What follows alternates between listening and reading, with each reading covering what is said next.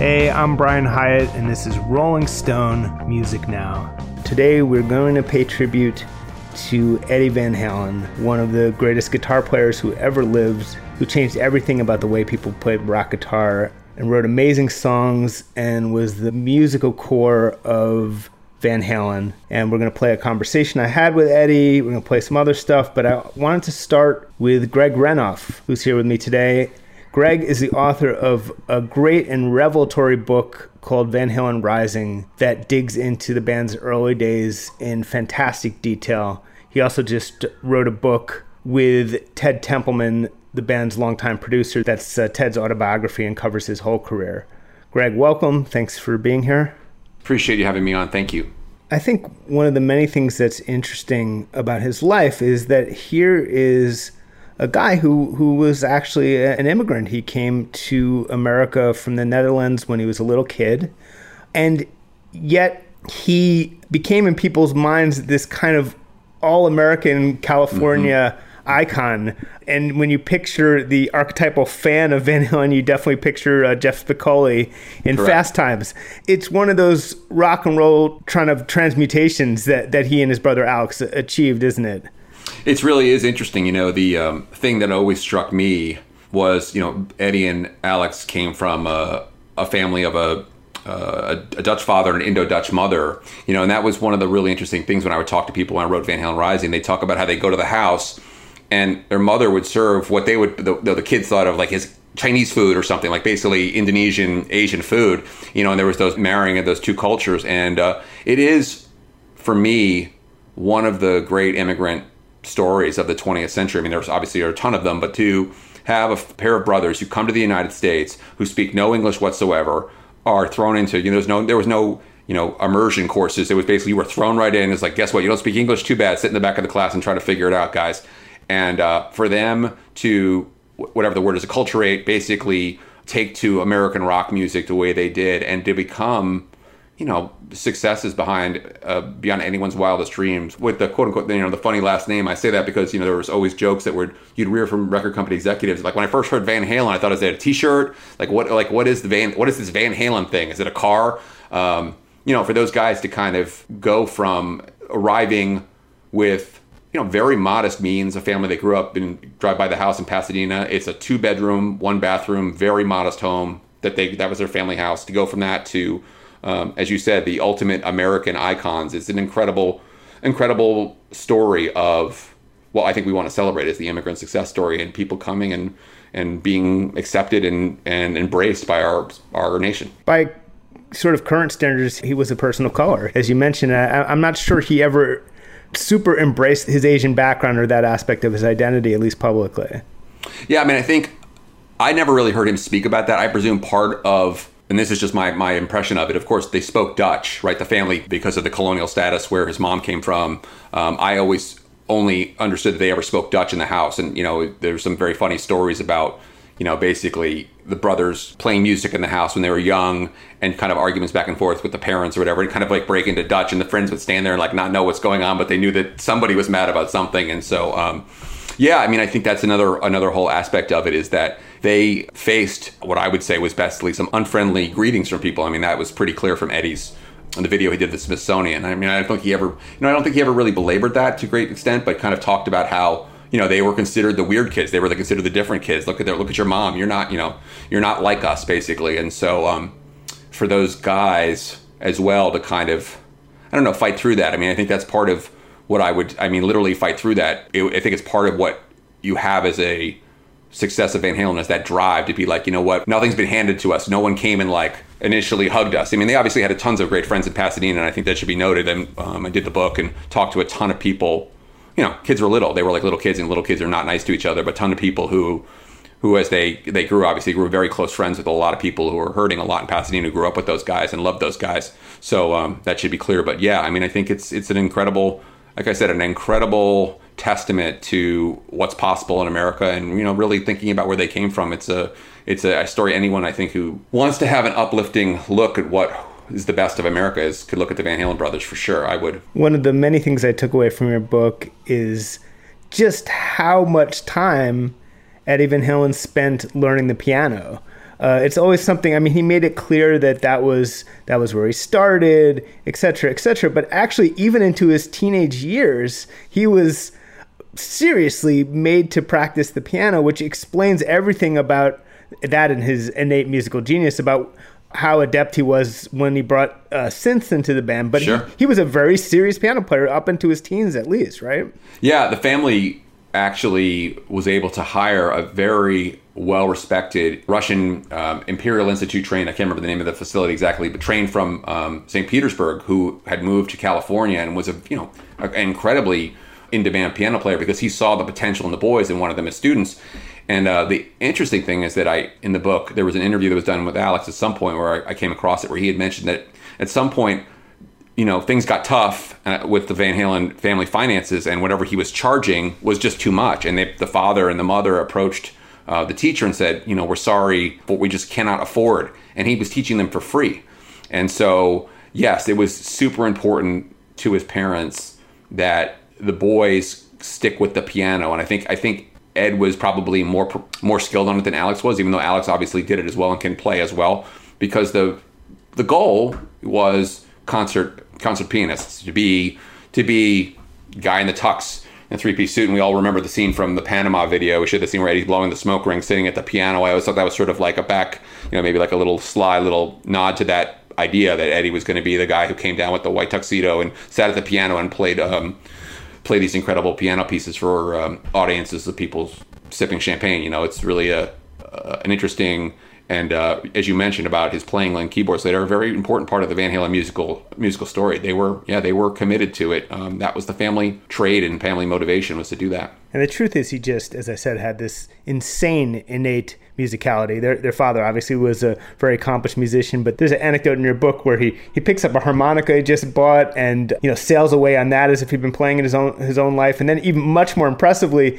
then borrows someone's tenor saxophone, puts a reed on it, and starts playing as if he'd played saxophone for years, which is insane. Um, yeah, the uh, you know their father, of course, had those instruments, the saxophone for sure around the house, the clarinet, and those types of things. So it's like you know, it's it's still though. I mean, I heard this great. I'll tell you this really quick anecdote. I think people will enjoy. Which um, one of uh, Ed's girlfriends from high school, I spoke to her, and they Ed and um, this woman had dated for a while, and she mentioned to me that Ed was invited over to dinner at her mother's house, and they went, and her mother this was in the 19 early, you know, mid 70s, early 70s, and had this kind of chintzy faux Asian guitar that was on the wall. Like you'd buy at J.C. Penney, like oh, let's make the the room have a Asian feel to it, so we'll put a couple whatever on the wall. And he pulled it off the wall, and she sort of smartly said to him, she goes, "You know, that's not a real instrument, right?" He goes, "I know." And it had like fishing wire on it, like a strings. And he was like, she said he pulled it off the wall, had a pick in his pocket, and started to, like trying to tune it and was trying to play it. I mean, I think that's the sort of, you know, that was the sort of lock in on an instrument and what he would do. Like, yeah, like she she was kind of making the point that like anything he could make music on, he could make music on it. If you gave him a you know gave him a few minutes to muck around with it, he was going to figure out a way to make music with it. Now, as people will hear in the interview he did with me, and, and basically any interview he ever did, really the only influence he would cop to on guitar was Eric Clapton. Uh, and you know, they, then you'd bring up other influences, and they say, "Oh yeah, them too." But he really was. Right, he right. would kind of claim that as his early, as his only influence. I think one of the many things I took away from your book is that it's it's just not true. There's a lot of other, so many other influences, from Montrose to obscure bands that people aren't uh, super familiar with. Cactus was a big influence. Right, very big. So maybe just explain what you learned about beyond Eric Clapton, and, and a lot of it was just because they were covering these songs. They were a cover band for years. Uh, before they ever were Van Halen, they were first called Genesis until they found out there was another band called Genesis. Surprise. Uh, and uh, th- then they were Mammoth, and then later they were Van Halen. But but yeah, explain what you learned about his his real influences. You know, I, I always thought that that part and parcel was that was that Ed was obsessed with Eric Clapton, and you know, in my mind, I always think about it. It's sort of the mixing up the influence with the idolization. Like you basically could say like the only basketball player who matters to me is Michael Jordan, and then you're like, well, you know what? You crossover dribble kind of resembles this person. Oh yeah, yeah, I, I, you know, I did, I did watch him too. So yeah, I mean, I think that sort of became the stock answer as well too, because I think when we look back on on Eddie Van Halen as a public figure, you know, he was never super comfortable with being a public figure. And so I always thought, you know, he did guitar interviews but I never got the impression that he was like, you know what, I can't wait to do. I can't wait to sit down for talk to a journalist for two hours. Not that he had like this anything personal against it, and he probably liked talking about it. But I think always there was a, you know, you say the wrong thing. That's why they let Roth do the talking. And so I always thought that was kind of like the stock answer, like Eric Clapton. But clearly Ritchie Blackmore for sure. Um, I always thought a lot of the whammy bar stuff and the more aggressive classical sounding stuff probably had some Ritchie Blackmore flavor to it. Tony Iommi of Black Sabbath. You mentioned uh, Cactus, which is Carmine Appice's band was a big influence on the brothers, especially those high powered shuffles they loved. They loved I'm the One, "Hot for Teacher, all that shuffle stuff was was definitely um, you know drawn from from Cactus. Other bands that are super obscure, Captain Beyond, but Montrose with Sammy, which of course is always one of the great things I love to talk about too, is that Van Halen with Roth as the singer, of course, in 1975 76, is covering Montrose songs in the clubs produced by Ted Templeman, who produced the first Montrose record. And so that was, you know, and that's to be honest, one of the other real reasons they were super excited when Ted Templeman showed up is because, as Michael Anthony told me, you know, they were excited because they thought Ted was going to make them sound big and bad, just like Montrose. Like that Ted was the guy who made the Montrose record sound huge. We got we got the right guy basically who's going to you know because it was a, it was a very similar blueprint. Absolutely, and then as far as the two handed tapping goes, and and for for anyone who doesn't know, that's a, a huge part of uh, Eddie Van Halen's sound, and it was that kind of the most among the most futuristic kind of things he he did, and basically just you know having two hands on the fretboard, you can pull off from one note to another with one hand on a guitar.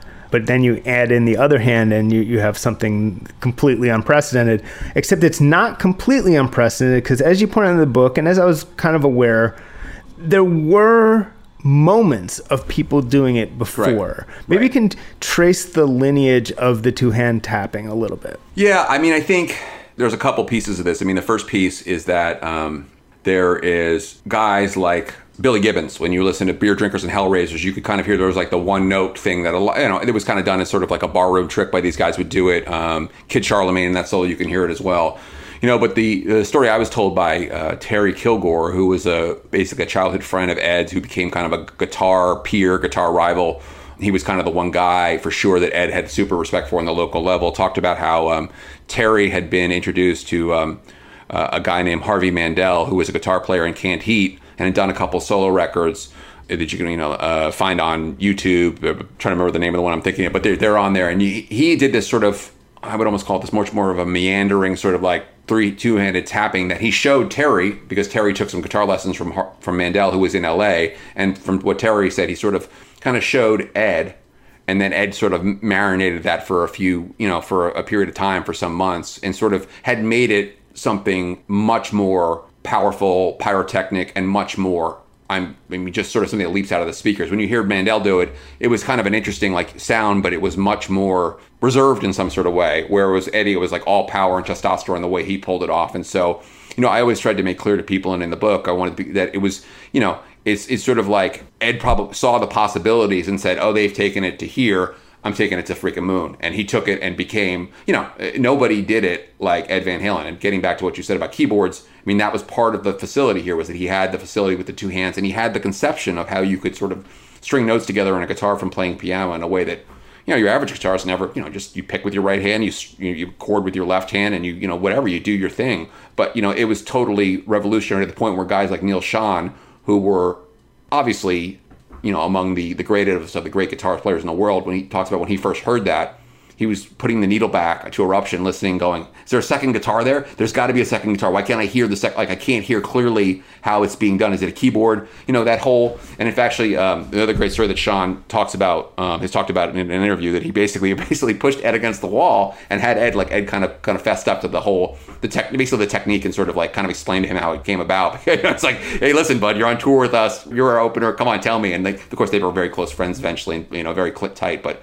it's. uh you know, I, you got to think about it as a as something that sparked something, and like any genius, Ed took it uh, to a place that it had never even, you know, no one had taken it to. Yeah, I would probably somewhat compare it to the fact that plenty of other people had used feedback in their electric guitar playing before uh, Jimi Hendrix, but no one used it the way he did. Perfect. Uh, yeah. And and I think and then whammy bar stuff too, obviously, and that was also uh, I love that both of these things that are among his real signatures, the two-handed tapping and the the whammy bar, and the whammy bar is basically that metal thing on the bottom of a Fender guitar uh, that you can use to kind of warp the notes, bend the notes beyond what you could do with your fingers. But the, the problem is for for most people it just knocked the, t- the guitar out of tune so much that, that no one really used it. Like Hendrix right. used it, but it, it, it screwed him up live.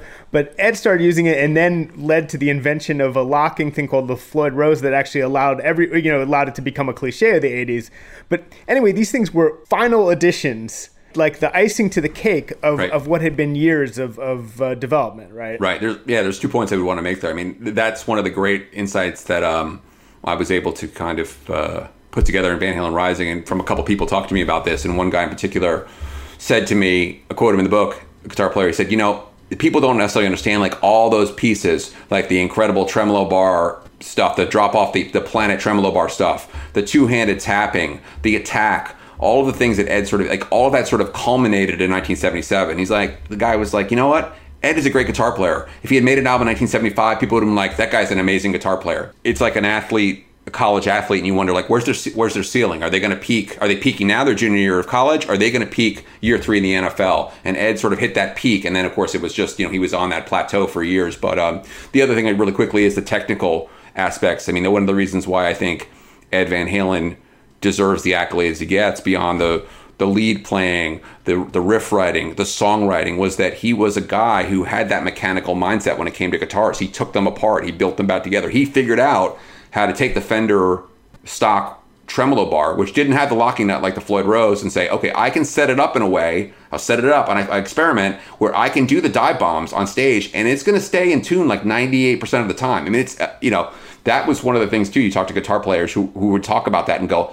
That was one of the things that was most amazing when he really started doing that in '77 with the with the the Strat with the Fender with the uh, humbucker in it that overdriven sound. And they said, like, how is he doing that? Because when I do that on my guitar, it's like, like you said, it's like Hendrix. It's like you're trying to retune really quick when you take the bar and take it all the way down like that, really hard and aggressively. It was just, you know, he had a remarkable array of talents, and you know that's why he's the man. Like everybody you talk to who is a guitar player will, you know, kind of in some way bow down. You know, he was the man and while your book really covers the uh, the early years, there's a lot of things that that foretell the future in a, in a lot of ways. And, and I think I would say one aspect for sure is it's quite amazing how hard these guys were partying before they were famous. Sure. It disrupts the usual narrative a little bit. A lot of times you have you know you have bands who are fairly innocent, then they get famous, and then they get into the debauchery. But they they were way ahead of the game. Uh, it, it, has to do with where they were and and and who they were. And there's sort of a fun side to that, and there's a dark side to that. Um, it, it feels like Ed's combination of inse- insecurity and substance abuse were already starting to throw off a few warning signs early on, right?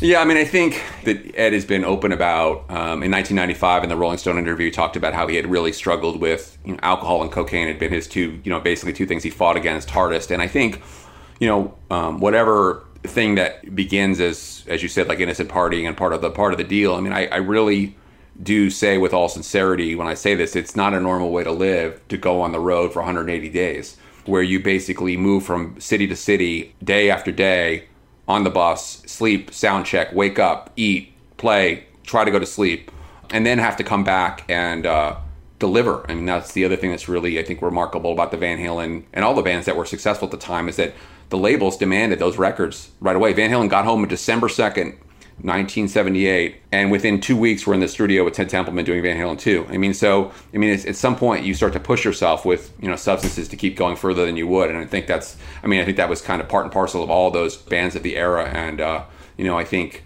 that uh, anyone who was a fan of Van Halen in the 80s, especially, you kind of you you got those you know little notes inside of Rolling Stone where you know X person has checked into Betty Ford or whatever. You kind of knew the struggles, and for Ed, it was definitely somebody who um, you know who battled it for a, a long time and kind of um, eventually, from everything I heard, was had won that battle eventually by the end of his life, which is uh, you know not an easy thing because it was um, it's just becomes I think ingrained you know because of the the lifestyle so to speak you know it's just not it's just not normal to live like that. So there's so much more we could talk about, but I guess I would wrap up by asking you. You chronicled so closely the early years. To what extent did Eddie Van Halen get to fulfill all of his massive potential? Do you, do you feel like it the the the rest of his career matched up to the beginnings? You know, I think there's two sides to that. I think a lot of fans, and I've fallen prey to this as well in my own head, talking about where you want more. I mean, I think that's the normal. You're a fan, you want an album every two years or three years or whatever in this era, you know, every four years, whatever it is, or and you want more. They did the one album with Roth in 2012, which I thought was a, a good, a really good um, outing for them, and was really enjoyable for for me, and I think for a lot of people. You know, uh, the flip side of it is, you know, I can't imagine what it's like to be a guy who feel like you've accomplished everything in the world and whatever you do is always going to be judged by songs that are considered to be the greatest rock songs ever written. And if you look, there's a uh, a new interview that MTV pulled out of its vaults from '98 with Ed giving a tour of 5150 Studios. It's going crazy on Facebook and on Twitter. I urge people to check it out because inside of 5150 Studios, at one point Ed's walking around and he like stops in the tape vault room, basically the wall, this wall, and no exaggeration, it's probably a 12 foot tall wall with tape boxes all the way up, you know. And so you think about that, and you think, I wish he had done more records, but they're also maybe again, not knowing for sure what's on that in those tapes. I presume there was plenty of material that most Van Halen fans and maybe um, the keepers of the flame, Wolf and Alex, whoever decides to move forward with and do other projects related to Van Halen in uh, Ed's wake of his, his loss, would probably consider worthy too. So, you know, I just can only imagine what that's like to sort of be like, you know, is, is, is Jimmy Page going to put out a another Led Zeppelin record because it would all we'd all be like, it's not as good as Led Zeppelin four, you know. But I think the the different kind of truth record was a really really important record for Ed and I presume Alex as well to bring Wolf into the fold and to basically pass the torch in some sort of ways. I mean, it was a it was a great thing for um, for fans and to have the Roth Ed mix again on a record was something special. And uh, you know, that's to me, if that's the final final say of actually basically a studio record, if there's not going to be like a you know whatever they put out, different sort of more um, obscure stuff, jams or whatever else, Ed's more uh, demo stuff. Who knows what's left? It's it's a pretty good final statement from uh, a band that I love. Greg Renoff, thank you so much for joining us. If you care at all about Van Halen, you got to check out Greg's book, Van Halen Rising. Uh, it's all the more poignant to go back to it now. And there's also a great autobiography with Ted Templeman that you should check out as well. Back in 2008, I met Eddie for the first time uh, in person. It was for a special Rolling Stone guitar issue. We were doing a photo shoot in Las Vegas, and on the same day, I interviewed Eddie Van Halen and BB King and Buddy Guy and John Mayer. So it was kind of an overwhelming day. And you can hear in the interview we're about to play that I was a little bit nervous. I'm not sure where Eddie's head was at that day. I remember being told that probably was not a great idea to ask about his health. So I don't know what's going on. He had a public bout with tongue cancer around 2000. Um, there were a lot of rumors about other health issues afterwards, but nothing was really confirmed until recently. And the interview was supposed to be pretty basic. We were asking everyone about their kind of formative experiences with the guitar. So these are things that Edward had been asked many times before, but it was my job to ask them. And some of what he said was a little bit surprising. Some of it was pretty fresh, and hopefully it will all be interesting to hear. So here's me and Eddie Van Halen back in 2008 in Las Vegas. And keep in mind, BB King was probably just a few feet away as we spoke. The song uh, Glad All Over kind of kick started rock and roll for you. Yeah, my brother and I used to build model cars, and we used to put all the extra after we blew up the model cars with uh, cherry bombs and lighter fluid, we'd stick all the uh, plastic parts back in the box and beat on the box. It sounded like a snare drum. One of the first records we bought was Glad All Over by Dave Clark 5, and we sit there and pound on the box, make it, trying to make it sound like the records. You you heard that but didn't think immediately in terms of I want to play the guitar like that. No. Yeah. Uh, you know, it's pretty well known. Alex and I both started out playing piano. Sure. And then I stopped playing piano and bought myself a drum set. Right. Somehow my mom convinced my brother to take flamenco guitar lessons. Uh, we didn't have any money, so I had a paper out to pay for the drum kit. And while I was out throwing the papers, my brother got better than I did. He, he wanted to play drums too. And uh, so he started playing my drums. He got better than me. So I said, okay, fuck you, I'll play your guitar. Eventually, obviously, it was Cream and Eric Clapton. But what was the what was the first stuff that you were trying to play? Oh, just about anything on the radio. Yeah. Uh, Ventures, Pipeline, Wipeout, that kind of stuff. I mean, Dave Clark Five wasn't really a guitar-oriented band, so that's why we were both into drums. Right. Yeah. And what, what I mean, were you feeling? You had already, you were damn good at piano way already. Yeah. Yeah. Yeah. Well, and you stopped when you stopped. Did you stop completely for a while at that Yeah, time? yeah. I picked it back up when I was about 17 Right. Well, why did you stop? because we were forced to play it. Right. Yeah. Uh, you weren't allowed to to do your own thing, to write. Yeah. Uh, but I never learned how to read, so it wasn't really fun for me. Did you hear music in your head before you started? Yeah, I was never wasn't allowed to play it. What was the first song you wrote? Oh man, that I don't remember. Just jamming. Yeah. Riffs, blues. Basically, everything starts with the blues anyway. There's the reason it's one, four, five. Right. Three chords. Right. the most pleasing to the ear. Right. Every now and then, uh, Billy Gibbons calls me and goes, "Hey, Ed, you found that fourth chord yet?" yeah, when I hit it, I hit it fast. I feel like you're underrated as a, as a rhythm guitarist. I feel like people don't think of you uh, like should think of that aspect of what you do and the way Yeah, I think I think that my lead guitar playing kind of overshadows my rhythm playing, but I don't know. I don't mean to say the real guys out there, but real musicians actually respect me more for my rhythm guitar playing than my soloing. As well. Yeah. Because soloing is almost sometimes what I say, kind of pissing up a rope, showing off, you know, unless you're truly improvising off the melody of the song. Right. Yeah, but uh, I'm actually a very rhythmic player. Yeah. Because I'm the only guitarist in the band, so I got to cover both. The way you incorporate melody into Yeah. the chordal playing is, I think, one of the most amazing things about. Well, thank if you. I can kiss your ass a little bit. Anytime you like. No. But I was, I was listening to uh, you know Dance the Night Away last night. It's like, and, and that's an example of just you know it's chordal, but it's also a melody. Well, I've always been a true believer that the music should hold up without even vocals on it. Yeah, Yeah. Yeah. That's usually where most of the melodies come from. Yeah. From the music. yeah, You know, listen to Beethoven, you know, there's no singing on it. right. and where, where did your where did your sense of, of like riffs and, and songwriting come from? Like, who, who, I have no idea. Because well, if you if you credit because you always you talk always about Cream and, and Clapton as a solo influence, but what what was what were you studying that kind of got you to your your It, composition? it probably stems back to piano. yeah, know, I mean, I, I strongly suggest everyone to learn how to play piano to get into music because basically you learn chordal structure and, uh, you know, counterpoint and, uh, just, you know, things that make your head think differently. right. I've heard someone say that if you want to be a musician, the, the first things to learn are piano and drums. Which Yeah, I you especially you yeah. get an orchestra at your fingertips. You know, Sure. You get all the different voicings. You can invert them. You can do all kinds of stuff with the piano. You can't do with any other instrument. People have said that maybe Like on a clarinet or a tuba, you can only hit one note at a time. You know.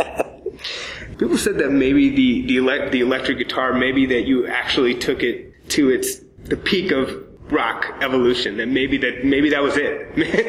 well, I don't know. It's hard to say, but um, I never took any lessons, so no one told me you can't do that. yeah. If I took lessons, I probably wouldn't do all the funny stuff I do. But do you, do you feel like anyone has kind of picked it? It- It's been you know since since You tell me. yeah not not really. I mean you know you hear Tom Morello and maybe he does a few things that no one ever did, before, but there's not that many who. Is it something you, you think? Is it do you? Not do you that I've heard. Yeah, Yeah. yeah. Especially nowadays with all the effects and Pro Tools and all this, and that, you don't know what's what anymore. Did you understand when you know the people had to take it the other way? Because in the '80s there were so many people, and I think f- trying to follow in your footsteps, the Yngwies and, and of the world and everything, just crazy. Yeah. Yeah. Uh, did, did it make sense to you that it had to go the other way? That people had to break it down to the simple thing? I guess, yeah. I guess maybe people got a little tired of it, but uh, it's part of my playing, so it's the way I play. Right. It wasn't a gimmick to me. Right. Yeah. Was it frustrating for you to see so many people? I didn't really care either way. Yeah, really, but a whole, but I was like a whole generation of guitar players were trying. Yeah, okay, were- well, don't blame me. right? Yeah, It's not no, my fault. but but I mean, it must have been. Cra- I mean, you remade the entire for for a good decade. Everyone was trying to. I Yeah, played like, like it's the same time it pissed a lot of people off, too. It's like, all right, enough of that shit. Yeah, but that, like you said, you can't blame you for that. No, you my fault. bastardized your, you know. it's just been part of my playing since about 72, you know, Yeah. early. You know, and all of a sudden everyone else started doing them, go, whoa. You used to play with your What up with that shit? you used to play with your with your back to the audience. yeah, my brother told me, turn around until we have a record out, because nobody really understood what I was doing. Yeah. You know. Did in fact from the the break and Heartbreaker, the Jimmy Page thing, you, you Basically, all it is is you get an extra finger on this Sure. hand, and you can put it anywhere you want. You can add other fingers and do. well, sure, it's, it sounds simple, but no one did it before you. Yeah, that's true. But, Yeah. but I mean, wa- was that? Yeah, I was watching Jimmy Page going like that, and I'm just going, oh, okay. I can play like that. You wouldn't know if I'm using this finger or this one. Right. And then you just kind of move it around, and it's like, hey, you got one big hand there, buddy. Yeah. Right. Do you do you remember? It's a hell of a spread. when did you first kind of pull that out in the context of on stage and like performing? Like, About 72. yeah. What was the yeah. what, what was the? I'd only been playing for a few years. Yeah. Did people think that they, you were that you were some guitar player from Mars or something? I mean, people must have flipped out hearing that. I remember a long time ago we were playing um, at Gazzari's, Yeah. and someone told us, Amen, A&M Records is here to see you guys. And it was Herb Alpert. I met him years ago later, and uh, he came up to me and goes, you know, one of the biggest mistakes I ever made was uh, passing on you guys. I'm going, I remember exactly what you said, too. He said, the guitarists are too psychedelic and too much uncontrolled energy. He goes, you remember that? I go, yeah. He goes, biggest mistake I ever made was passing on you guys. and I asked him why. He goes, I didn't understand what the hell you were doing. Because it was so unorthodox that it, it didn't make any sense to him. Because when he tripped on it, What do you, uh, you know, eruption to this day? I don't know if you ever did. You see, there's kids on YouTube.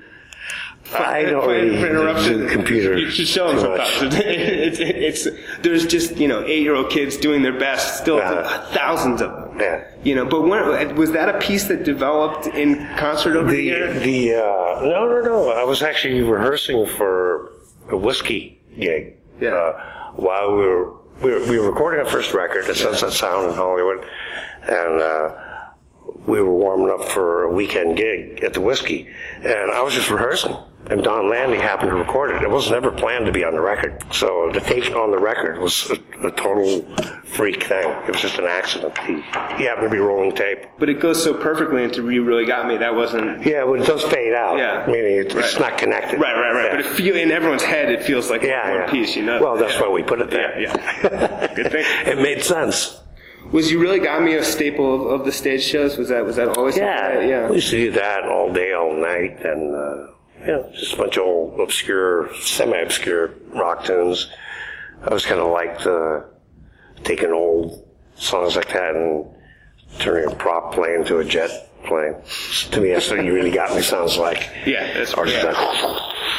Were you a fan of the Kinks in particular? Was that? A, I just like songs by people. I'm not Yeah. really. I don't mean to sound like a prick or nothing, no, but no, yeah. I've never really been that much of a fan of bands Right. outside of Cream. right. Uh, see, like like Cream, I was more a fan of their interaction live. Yeah. they're probably the only band where I really wasn't that much into songs. Right. You know, because they were more, more known for their improv live. Right. You know, they're basically. you know, what's the difference between jazz and rock and roll? We just play louder.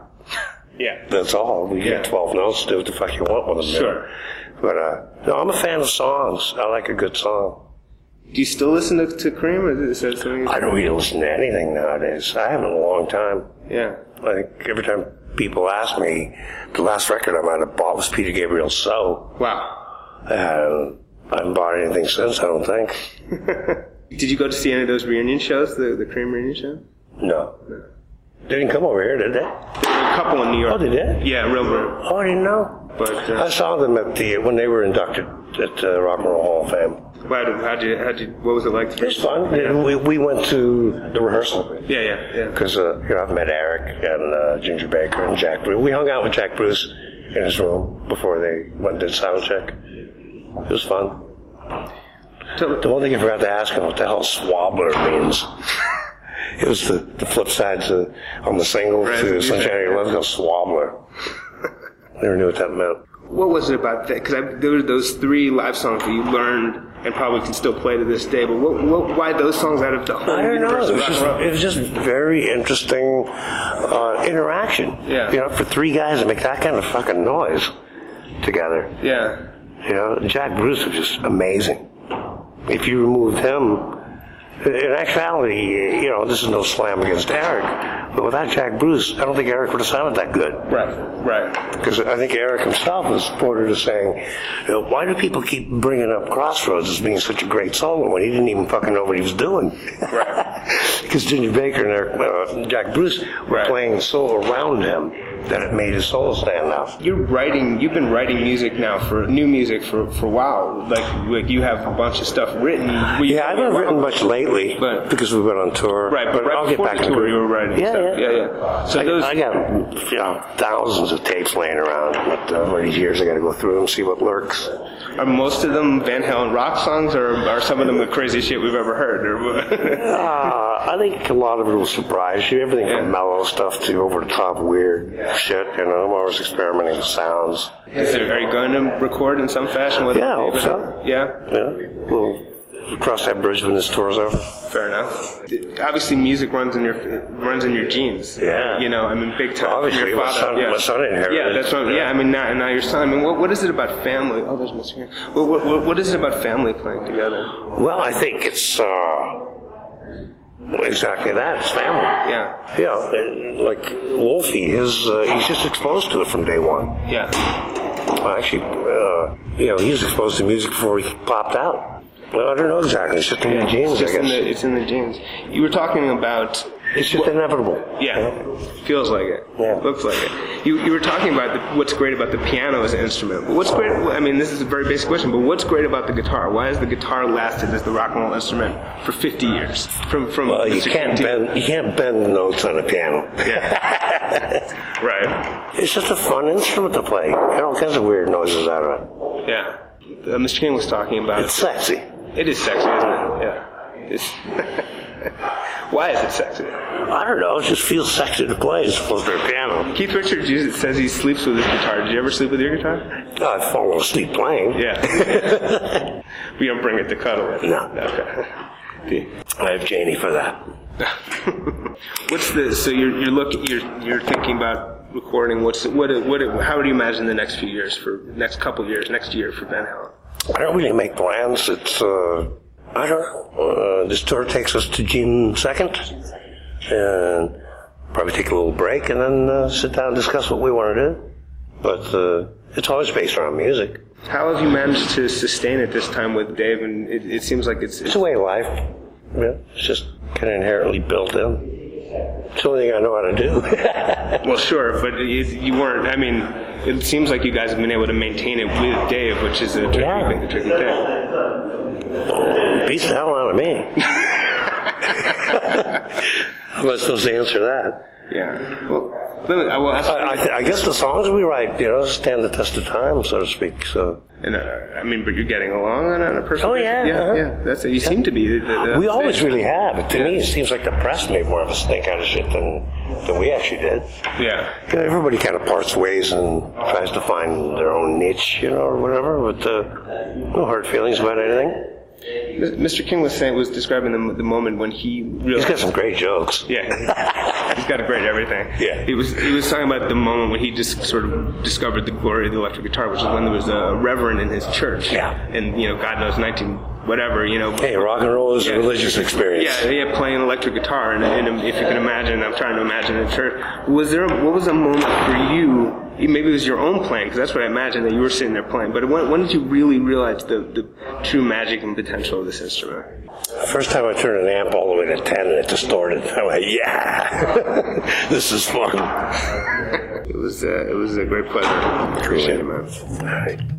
To say someone is a musician's musician is definitely a cliche, but it's hard to know what else to call Edward Van Halen. He had an endless number of fans among his fellow musicians, guitarists most especially. Let's start with hearing what Tom Morello had to say to my colleague Patrick Doyle upon the passing of Eddie Van Halen. He was hugely inspirational to generations of guitarists, and uh, I put myself high at the top of the list of people who not only learned a deepened enjoyment of the genre because of his outstanding, unsurpassed musicianship, but also the way that he destroyed the notion that it had all been done before on the electric guitar. Yeah. Um, that certainly planted the seed for you know youngsters like me to begin exploring possibilities on the instruments that were undreamt of uh, before Eddie Van Halen. Can you tell me about your uh, own personal experience, how you got into his music, what your early memories are? Yeah, yeah. I remember the first. I mean, it was uh, it was a debut record. It was "Running with the Devil." It was on Chicago radio, and you know, and I think that they would play "Run with the Devil," "Eruption," "Into You Really Got Me," and I mean, there's no way to describe. It was it was otherworldly. There was no there was no YouTube reference to understand like what what could possibly even be fucking happening. you know, you know, there's no like there's you know that sort of that dive bomby thing that goes into into running with the devil, and then you know one of the greatest rock songs of all time leads into this. You know, it's eruption is really the you know, Eddie Van Halen was a tremendous improviser and created multiple new ways that uh, guitar can sound, but it was that moment of eruption when it, it really tore asunder the reality of what was possible on the electric guitar. So after David Lee Roth and Van Halen parted ways in the 80s, David Lee Roth needed a new guitar player, and he turned to Steve Vai, who was among the very best of the 80s shredders and continued to play amazing guitar up until the present day. And Steve Vai and Eddie Van Halen were friends. And here's a little bit of what Steve had to say again to my colleague Patrick Doyle about Eddie. I like talking about the contribution he made because it was monolithic. Yeah. I've done an interview with you guys some years ago where I was asked who I thought the two, uh, who I thought the game changers were. Now, Jimmy Page was always my favorite. Mhm. It's just the way it turned out, you know, when I was young, and, and Hendrix and, and uh, Brian May. But if I had to use my intuition, I would say that, uh, you know, as I said back then, it's Hendrix and it's Van Halen. Yeah. The realm of rock guitar, as far as I'm concerned, that really were the game changers. I mean, so many great guitarists came along and contributed, but these guys just did something for us that reshaped not just the way we play the instrument, but the way we write the music Yeah. and the way we dress, you know, and the, the way we act on stage. I mean, it goes really deep. So, and I, I firmly feel and I've always felt that he was one of those monoliths. So Gene Simmons of Kiss was an early champion of Van Halen. He tried very hard to get Kiss's manager at the time to take Van Halen on. He had Van Halen record their first real demo in a recording studio. He tried very hard to be involved with them and, and has always had nothing uh, but praise for Eddie Van Halen and the band. Now, my colleague David Brown talked to Gene Simmons, and it is very rare to hear Gene as emotional and sincere as you're about to hear him. I, you know, you can say he's the finest guitarist on two legs, not since Hendrix, all those superlatives, which are, of course, true. But for me, the most memorable image of Eddie when I heard that he passed today, it's funny, I, the image that came to mind is Eddie smiling from ear to ear. Yeah. And if you take a look at the images that people are circulating, Eddie's smiling. He enjoyed Right, life. I mean, he enjoyed life. If you ever went to a Van Halen show, he'd step up and just tear the roof off the sucker, and those fingers would go flying, and he's looking at the fans, hardly looking at the fretboard, what makes us think this is effortless, anybody can do this. And he's smiling, having the time of his life. Right. I can't, you know, it's heartbreaking. My prayers and condolences Yeah. go out to the Van Halen family. It's got to be devastating. Not the most uplifting note to end on, but that is our show. Our condolences to everyone who loved uh, Eddie Van Halen, from his fans to his family. And we will be back next week here on SiriusXM's Volume, Channel 106. In the meantime, we are a podcast. Download us as a podcast wherever you get your podcasts. You can subscribe to us as a podcast on iTunes or Spotify. Thanks for listening. It's been a rough year, so take care of yourself and please stay safe, and we will see you next week.